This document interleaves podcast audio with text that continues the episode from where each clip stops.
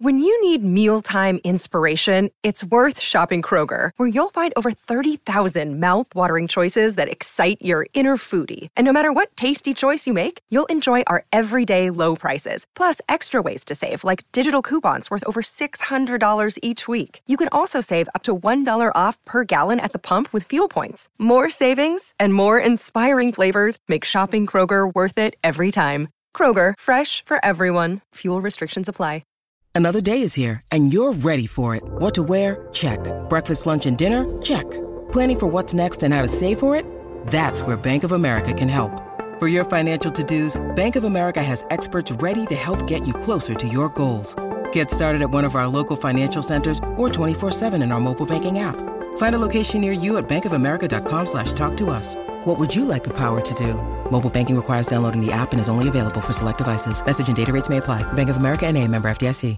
Therapy does not have all the answers, and although the majority of this channel has been and will continue to be focused on breaking down psychological and therapeutic principles, I also know that most of us probably are going to need more than that to get to a really good point with our mental health. I know that I certainly have. In fact, I would even go so far as to say that although I have gotten a lot of mileage out of basic therapeutic concepts, I think some of the biggest turning points in my life have had nothing to do with therapy or psychology at all. They've been almost more philosophical in nature, rules or revelations, or I don't even know what to call them exactly, but they don't fit neatly into any particular school of therapeutic thought. So today's going to be a little bit different. Today, I'm going to share a little bit more of my personal story with you, and I'm going to talk about some things I have learned in my journey in managing my own mental health that have been absolute game changers for me that don't really fit neatly under any other category. These are some of the most important things I've learned that have absolutely helped me tremendously, and I hope that they do the same for you today. Really quick, if you're new here, I just want to let you know my name is Dr. Scott. I'm a licensed clinical psychologist. I'm the author of the book For When Everything is Burning, and I'm the owner and CEO of the North Star Psychological Center, which is a private practice in Eastern Iowa that focuses on treating moderate to severe depression and anxiety. We offer every level of care from individual outpatient to intensive outpatient programming and everything in between. If you happen to be in the area, please consider looking us up. So 8 rules that have changed my life. The first is there's no space for me in this world unless I make one. What I mean by that is I've spent a lot of time in my life looking for the place where I fit in, trying to find like my people, my peer group, I don't know why, but I hate it when people say this, but my tribe. And what I have determined is I don't have one. At least I don't have a pre-made one. What I'm about to say is probably going to sound very like angsty teenager-ish. And the truth is that there is still a little bit of that inside of me. But when my kids were really young, like most kids, they had those like shape sorting games, where it's like a hollow box. And then on the top, there's like a star and a square and a triangle and a circle and a few other basic shapes. And each shape only fits in one space, right? If I were a shape, I would be like, I'd have like a star corner and then a triangle. And then this side would be rounded. And I know I probably sound like I'm trying to say I'm a special little snowflake. But the truth is, I have never been the kind of person who fits neatly into any particular category. I think I just have a mix of personality traits and interests and drives that are just not very typical. And I'm not the kind of person who can just go out and find something that already exists and be like, yes, this is for me. I often find myself in this weird sort of no man's land because, especially at this phase in my life, my daily functioning and my lifestyle look like a mentally healthy person, right? I have a full-time job. I'm able to take pretty good care of myself. I'm able to care for and provide for my family. So it's from the outside, like everything looks fine, but I still on the inside have a lot of the same thought patterns and emotional reactions as a person who deals with severe depression and anxiety. Like that stuff is more dormant than it used to be, but it's still in there for me. And as a result, I still, to this day, this might sound weird, but I don't feel comfortable around mentally healthy people. Not you know, it's not like I feel like they're unsafe or anything like that. I just don't, really relate to their thought patterns and to the way they see the world, because there's this whole like extra layer of things that I have to process that people who have never been through the kind of things that we've been through just don't really relate to. Even though at this phase of my life, my lifestyle looks like people like that, the truth is I still feel more fellowship, I guess, more camaraderie with people who are at really, really low places in their lives. And that's just where I've always felt at home. That's probably why I do what I do. That's probably why I've always preferred to work with people who have more severe symptoms. But even beyond my professional work, it's just, there's never been a place where I fit in neatly. And so what I eventually learned is I have to be the one who creates that. If I don't create a space in the world, and I mean this both physically, but also kind of mentally, if I don't create a space in this world where I feel like I belong, then I just simply don't have one. Like it's me or nobody, basically. And I'm guessing that's true for a lot of you as well. What that means functionally, I think, is going to vary a lot from person to person. But I know one of the biggest pieces of it for me has really been like creating and then living up to my own expectations. An activity that I have people do a lot in intensive outpatient programming is try to create like a one-page job description for what it would take to be you. Like, I know it's kind of weird, but if someone had to, if you were going to like go on vacation from your own life for a year and someone had to step into your shoes and be you, what would the most important qualities or traits or skills that they would need to possess be? And those are the things that I judge myself by. I don't judge myself by other people's standards because no one else actually knows what it's like to be me. I'm a unique being, as are we all, but I think some of us are more unique than others. And I fall probably into the more unique category, if that makes sense. So yeah, that was my first revelation, really, that there is no space for me in this world unless I create it. It hasn't already been prepared for me. I have to be the one to make it. The second rule that I try to live by is an unexciting life in a healthy mind and body, at least to me, feels better than an exciting life in an unhealthy mind and body. And I don't make that statement out of ignorance. I have thoroughly explored both options, believe me. Once upon a time, I felt bored and understimulated and disengaged from life constantly. And I thought the solution to that was to have a more exciting life, to have kind of this wild and crazy party lifestyle. And I tried it a lot and it sucked. It absolutely was a nightmare for me. Partially because I just don't think that's the kind of life I'm built for anyway, but also because living that way took a pretty heavy toll on my physical and mental health, which weren't in great shape before I started that experiment to begin with.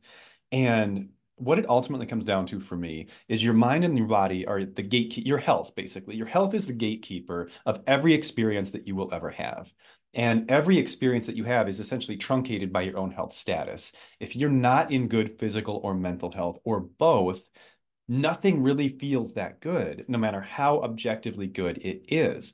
And you can have what looks like an awesome life to other people. You can have this vibrant social life and all these really cool hobbies. Like, you can have the kind of life that looks great on social media, right? But no one actually knows how that life feels to you. And at least for me, what I found out was that the compromises in my health that I had to make to live that kind of lifestyle actually created a net negative for me. It was a slow but consistent downhill slide for my overall quality of life. And part of this might be because I'm older now. I mean, I'm 40 years old now, but really, this is something I figured out probably around age 20, 21, and I've been living that way ever since. I live now what a lot of people would probably consider to be a boring life, a pretty regimented life, but I'm a lot healthier. And I get so much joy out of this simple, somewhat routine, so-called boring, which really just means stable and predictable life, than I did out of the wild and crazy party lifestyle. That may not be true for everybody, but it is absolutely true for me that an unexciting life in a healthy mind and body feels immeasurably better than an exciting life in an unhealthy mind and body. The third thing I've learned about mental health specifically is this is a matter of life and death, and I have to treat it that way. As with probably everybody who struggled with depression and anxiety, for a period of time, I just thought like I wasn't tough enough. I wasn't resilient enough. And I just needed to like, you know, man up and snap out of it. And the more I think about it, it's such a stupid perspective to take. No offense to anyone who's in that mindset, because those are very cultural like sayings and ideologies, right? So if you are thinking or feeling that way, it's probably just because that's something you've heard a lot. But it's so stupid. I mean, just think about it for a second. We're talking about a chronic health condition, okay? And yes, I know it's mental health, but the only reason that we separate so-called physical health and mental health conditions is so that the medical discipline can have their relative specialties, because our bodies and brains are so complicated, no one can know everything. It is impossible. So we arbitrarily divide it into these categories to allow medical professionals to specialize and obtain a high level of knowledge in some certain area. But the idea that mental health is different than physical health, so mental health usually means it relates to your brain, right? Well, what is your brain a part of? Your body. Your brain is part of your physical health. Your brain is in your physical body. Your brain physically exists in this world. It is affected by your physical health. It is affected by things like blood flow and oxygen and caloric energy and rest and physical activity. Furthermore, a lot of mental health conditions do affect your physical functioning. Anxiety affects your body. Depression affects your body. PTSD massively affects your body. PTSD is probably just as physical as it is mental. So the idea that like mental health is different somehow doesn't make any sense. So if you had, or you may have like a chronic physical health condition, let's say you have diabetes, okay? Would you tell yourself, you know what? My liver just needs to toughen up. I'm not going to take my insulin. I'm not going to watch what I eat. I just need to get used to it. It just needs to learn how to adapt to a normal life. And so I'm going to just not do things for myself. I'm not going to treat my diabetes, and my body's just going to have to adapt. Do you think that would work? Do you think that would help you? Or do you think you would probably die from that? I think you'd probably die from that eventually. Depression, anxiety, any other mental health condition, they're no different. You can't just tough your way out of them. They are physiological. They can be different from person to person, whether it relates to brain structures, brain functioning, neurotransmitters. I may not be able to tell you exactly what's happening inside of your brain, but I do know it's something that's happening inside of you, inside of your body, which means it's arbitrary to say it's a mental health condition. If you don't treat your mental health with the same level of seriousness and urgency that you would treat any other potentially life-threatening chronic health condition, you're going to be in big trouble. You need to take this stuff seriously. It is not something you can just tough your way out of. It is not something that should be on the back burner. It needs to really be at the forefront of your day, as close to all the time every day as possible, or you're probably going to struggle. This is a big thing that we're up against, and we need to take it very, very seriously. The fourth thing I learned is that having no peer group is better than having an unhealthy peer group. Now, hopefully, you don't have to choose between those two, because neither one is great. We do know people are social beings, and even the most introverted among us do probably need some level of connection to other human beings to feel happy and healthy and function and thrive. But we don't always have a bunch of great people around us for various reasons in different phases of our lives. Sometimes we just don't have access to the kind of people we need to have access to. And it's easy to think in situations like that, well, I'll just take what I can get. You know, these people aren't necessarily great influences for me, or aren't the safest, or aren't the most supportive, but they're better than nothing, right? Not necessarily. Nothing is actually, in terms of social support, having none is really kind of in the middle. It's not the best, but it is not the worst either. The people who are around you have overt and covert effects on you. The way they talk, the way they live, the way they think, the way they feel, it all sinks in, and it all feels on some level normative to you. The people around you will pull you in the direction that they are going in. And if they are not going in a direction that is agreeable or helpful to you, you are going to get swept along with them. It's like a gravitational pull. There are so many times in my life when I found myself hanging out with people or investing in people who I knew weren't going in the same direction as what I wanted to go in with my own life. And every single time I thought, I can just be me and just hang out with them and it'll be okay. And it was never okay. It was never okay. I got into so much trouble. I did so many stupid things. I hurt myself in so many ways. In large part, I'm not going to blame other people for what I did. That's not right. But in large part because of who I was around and what they were doing. Because as much as I like to think of myself as an independent thinker, I am affected by what's around me. We all are. There's no way around it. And having a peer group that pulls you away from your goals and your values and the person you want to be is worse than having nobody. Because if you have nobody, yeah, you're lonely, you're isolated, it sucks. And I know I've spent large chunks of my life there, but you can at least make sure you're heading in the right direction. So if you have to choose between nobody and people that pull you away from your true self, I would choose nobody every single time. The fifth thing I've learned is envy is ignorance. And this is a super important one in the social media age. What I mean by that is it's so easy to get caught up in these patterns of trying to live up to other people, right? Trying to mimic other people's lives and trying to emulate what they have and trying to follow their lead. But there are so many things you don't know about other people's lives, even people you know in person. And a lot of the time, this envy comes from people we've never even met, right? It's like celebrities or influencers or things like that. When you look at the way someone else's life is portrayed, you are seeing the most surface level analysis of what they have. You don't even know if what they're portraying is real, first of all. I mean, I know you guys probably know this already, but there's so much fake stuff out there, whether it's Photoshopped pictures, filters on videos, rented mansions and Lamborghinis. I mean, so much of this stuff is just straight up fake, right? Like they literally don't have the things they're showing that they have. But even when it's not fake, you don't know what they gave up to get it. You don't know what it feels like to them to have it. You don't know if they're happy. You don't know if they're healthy. I could give so many examples. But what I want you to remember at the end of the day is you don't know anybody's life but your own.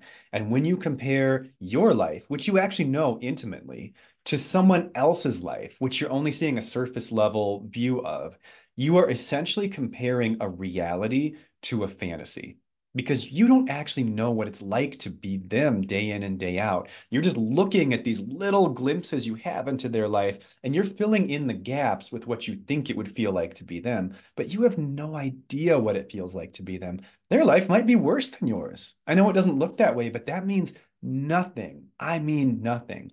There are so many times, especially with people I've known, where for some acute period of time, I've thought, oh, this person has something really good.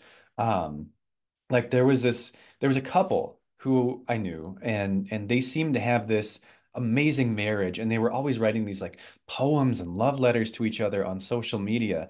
And I remember thinking like, man, are they more in love than my wife and I are? 'Cause we're not doing stuff like that. Like, are we falling behind? Like, are we in the roommate phase? I was constantly comparing myself to them.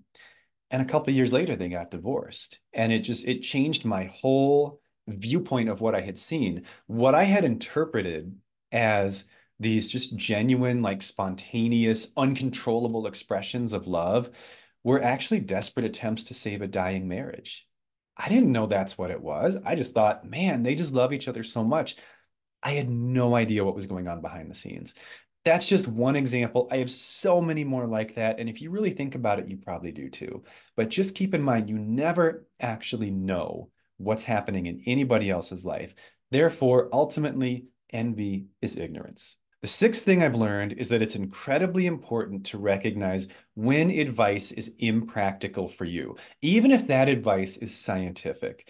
I will give you an example of there's someone I really respect and look up to, but also have to have a big filter with. And that person is Andrew Huberman. I bet a lot of you are familiar with him already. Absolutely brilliant man, puts out a ton of incredible, compelling research on mental health and physical health and essentially how to live our best lives. And he approaches it from a very scientific perspective. Like, here's what the data says. The thing that frustrates me about him sometimes is that some of his data is impractical, at least for me in my life. So there's two areas that come up a lot in his research that I just can't apply. The first is he talks a lot about sunlight. And he talks about the importance of getting sunlight within the first 30 minutes of your day. And I know that what he is saying is technically correct. I've seen some of the same data he's looking at. And yeah, it does help us a lot. But that's not practical for everybody. I mean, I get up at 5:30 in the morning. I live in Eastern Iowa, and it's December. I wake up about 2.5 hours before the sun comes up right now. And there's no way around that, because the mornings are the only time that I can do a lot of the things I need to do before my kids wake up and before I have to go to work. Many of us, that's a specific situation to me, but like, what are you supposed to do? The sun rises at a different time throughout the year. And most of us don't have that kind of lifestyle flexibility, right? Like, you can't just call up your boss or talk to your kids and be like, hey, the sun is coming up later, so I'm gonna need to sleep in later so that I'm not awake for too long in the morning when it's dark out. So if you guys could just like not start work until after the sun comes up, that would be great. Or tell your kids, guys, I really need you to sleep in till 8 o'clock because the sun's not up until then. And I can't be up too soon before the sun. So just, if you could just do that, that'd be great. Thank you. You know, I feel like a lot of this stuff is out of touch, honestly. Or this isn't Huberman, but there was someone else I was following. It's like, make sure to get outside and get direct sun exposure every day. It was negative 20 here not that long ago. I'm pretty sure I'm not supposed to have my skin exposed to that. Like, this dude lived in Dubai or something. Sometimes people aren't good at realizing that not everyone can do what they do, and that their lifestyle, I don't always like this word, but it's on point sometimes. Some people have a very privileged lifestyle, and in their advice to others, they fail to recognize that not everyone has that. Another area that I see a lot of, you know, I think well-meaning advice on, but is difficult to apply, is relationships. Like, so often I see, you know, here are the core factors of your mental health. It's, you know, sleep hygiene, physical activity, nutrition. Relationships is almost always in there. And it always sticks out like a sore thumb to me, because it's not one that we have conscious control over. You know, like, oh, when I was making myself in the create a character, I forgot to give myself a bunch of awesome relationships. Like, whoops, I'll just go back and change that. You know, like, I can't just manifest a bunch of awesome, supportive people in my life, kind of like we talked about before. You don't have control over that. And I tend to think that most people who don't have a lot of great relationships in their life, it's not because they don't want to or don't care or don't see the value in it. It's because they don't have those people. And it just always feels really out of place to me to say, oh, you need to have healthy relationships. Like, oh, thanks. Didn't realize that was important. I'll just go have those now. So take everything with a grain of salt, because a lot of the people who are trying to tell you how to live don't actually understand your lifestyle. And although these things would help in theory, you just might not have access to some of them. So try to pick and choose what actually fits and works for you, rather than getting really rigid or perfectionistic about it and trying to live up to standards that just aren't going to work. The seventh thing I've learned, and this one definitely came recently to me, is if you try to do everything, you end up being bad at everything. And what this always makes me think of, this is a metaphor, is a garden hose, right? Take a garden hose and turn the water on full. And if you just hold the hose, even full water pressure, you know, comes out pretty low pressure. It just kind of falls to the ground, right? But if you take that same amount of water and you put your thumb over the end of the hose so that there's just a tiny little opening, suddenly that water's coming out with so much force that it hurts, right? And potentially can even like strip paint or siding, it strips things off things. I lost my way there, but you know what I'm saying. It's the same amount of water, but it's more narrowly focused. And when it becomes more narrowly focused, it becomes dramatically more powerful. We are the same in our lives. When you have, you know, 4 or 5 different things you're passionate about and a bunch of relationships you're trying to maintain and 3 or 4 hobbies you're trying to keep up with, you end up feeling ineffective at absolutely everything. This is something I see on social media every single day, especially like people, I think, you know, around my age, you know, 30s and 40s, who have maybe young kids and are still finding their footing in their career. Is like, you feel like you're failing at everything. You feel like you're not giving enough of yourself to anything, not even one area in your life. Like, how am I supposed to take care of my health and my family and do my job and take care of my house and manage my money and have friendships? It's I think a lot of the time when you feel that way, I mean, life is hard, don't get me wrong. Like, I think you're always going to feel that way to some extent if you have a lot of things in life that you care about, but it's so easy to get caught up in trying to do too much. And at least for me, I found that cutting down dramatically on the range of things that I care about has made me so much more effective at all the things I do care about. I do still constantly feel like I'm falling short, and some of that's just probably because I'm a perfectionist, but I feel so much more effective in my family, so much more healthy physically and mentally, so much more effective at my job, now that I've cut out a lot of frivolous things in my life. Like, just to give a random example, I don't play fantasy football anymore. And sure, it was kind of fun.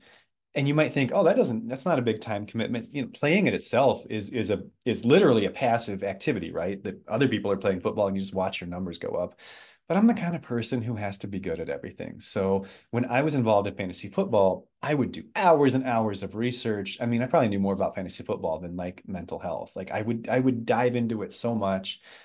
And it's just not that important to me. It's fun, but it's less important than doing things that actually matter to me. So that's just one random example of something I cut out. But if you're feeling stretched impossibly thin, and you're feeling ineffective at every domain of life, even the ones that really matter to you, put your thumb over the end of that hose. Cut off things that don't really matter and focus your energy into the areas that matter most. You will become so much more powerful and so much more effective. The last thing I've learned, probably the hardest one, is you never know when you'll be doing something for the last time, and you will be shocked at how much you miss it. This one carries a lot of grief for me, but there's two things in particular that I think about with this one, and they both relate to my childhood. One is the farm that my grandparents grew up on, and the other is spending time in Minnesota with my siblings. I remember distinctly the last time I did each of those things, as a child anyway, and I know that in each case I was in the middle of a lot of teenage angst and thinking about girls and friends and all this stuff. And I just took these really important things in my life incredibly for granted. Had I known for each of those that was going to be the last time I did them, I would have treated them completely differently. Try to treat, this might sound kind of dark and depressing, honestly, but I have gotten a lot of value from trying to treat everything I do like it at least potentially is the last time that I might do that thing, because I don't ever want to be caught off guard again by that grief, by that realization that like that thing is gone from your life forever. And the last time you got to do it, you weren't even very mentally and emotionally invested in it. You took it for granted, you let it slip under your radar, and now you don't have it anymore. And it hurts. It really hurts to look back on things like that. I don't have a lot more to say about that one because it's something I'm still working on, to be honest with you. And the last thing is, you never really know when you'll be doing something for the last time, and you never really know how much you will miss it when it's gone. My two favorite things to do growing up were to go to northern Minnesota with my family and to go to my grandparents' farm. Those were really the only two times I was ever like happy as a kid. And as I got into adolescence, I kind of lost interest in those things. And I know that the last time I did both of them, I was really like aloof and disengaged and just didn't care about any of it. And looking back on it, that might be the biggest regret I have in my entire life. And that might seem like I have a very privileged life. And I suppose in some ways I do. But those things were both just so precious to me. And I completely failed to appreciate when they were coming to an end. I didn't get what I should have out of them the last few times I was able to do them. And I think to some degree, I will probably carry those regrets with me for the rest of my life. So this might sound kind of dark or kind of morbid, but every time I'm doing something that matters to me, whether it's an activity or a location or a relationship, I try to keep some level of awareness that this could be the last time I ever get to do this thing. I try not to go too far with that Because if you get too far with that, it gets really dark and like nihilistic and unhelpful to a person with depression. But you don't want to be completely unaware of it either, because otherwise you end up being caught really off guard by grief you didn't even see coming. I do this with little things too, like, you know, my daughter's 7 and she still reads somewhat like children's books. And every time I read a book to her, even if it's, you know, we've read this book 100 times and I'm kind of like tired of this book and would theoretically like to read a different book, I also know, what if this is the last time that I ever read this specific book to her? Or what if this is the last time I ever read to her, period? Because she can read now. So really, she's just letting me read to her to kind of humor her to some degree. And no matter how many times I read Walter's Wonderful Web to her, no matter how many times, no matter how tired I am of that book, I know that 10 years from now, I'm going to see that book and I'm going to just sob openly because I'm going to realize, oh, that's over. That's done. That chapter of your life has fully closed and you're never going to get to open it again except in your mind. And I'm going to grieve that. So I try to treat everything important to me in my life as something that will eventually be worth grieving. Not because I want to be sad about it, but because I want to appreciate it. Because I don't ever want for the last time I get to do something to be something I do grudgingly or disconnectedly ever again, because I've had a really hard time moving past my grief about those two things. And if I did it again with other things that were important to me, I think that would really set me back. So that's a tool I use to try to more fully appreciate the things that I have today. So I hope that these 8 rules are helpful to you, or anywhere near as helpful to you as they were to me, because all of these have been absolutely life-changing for me. Each one of these has created a turning point, and all of them stacked on top of each other has created an amount of change in my life that is almost incomprehensible. Like I am an unrecognizable person compared to the person I was before I knew these things. And I hope they help you as much as they've helped me. Take care, and I'll see you next time.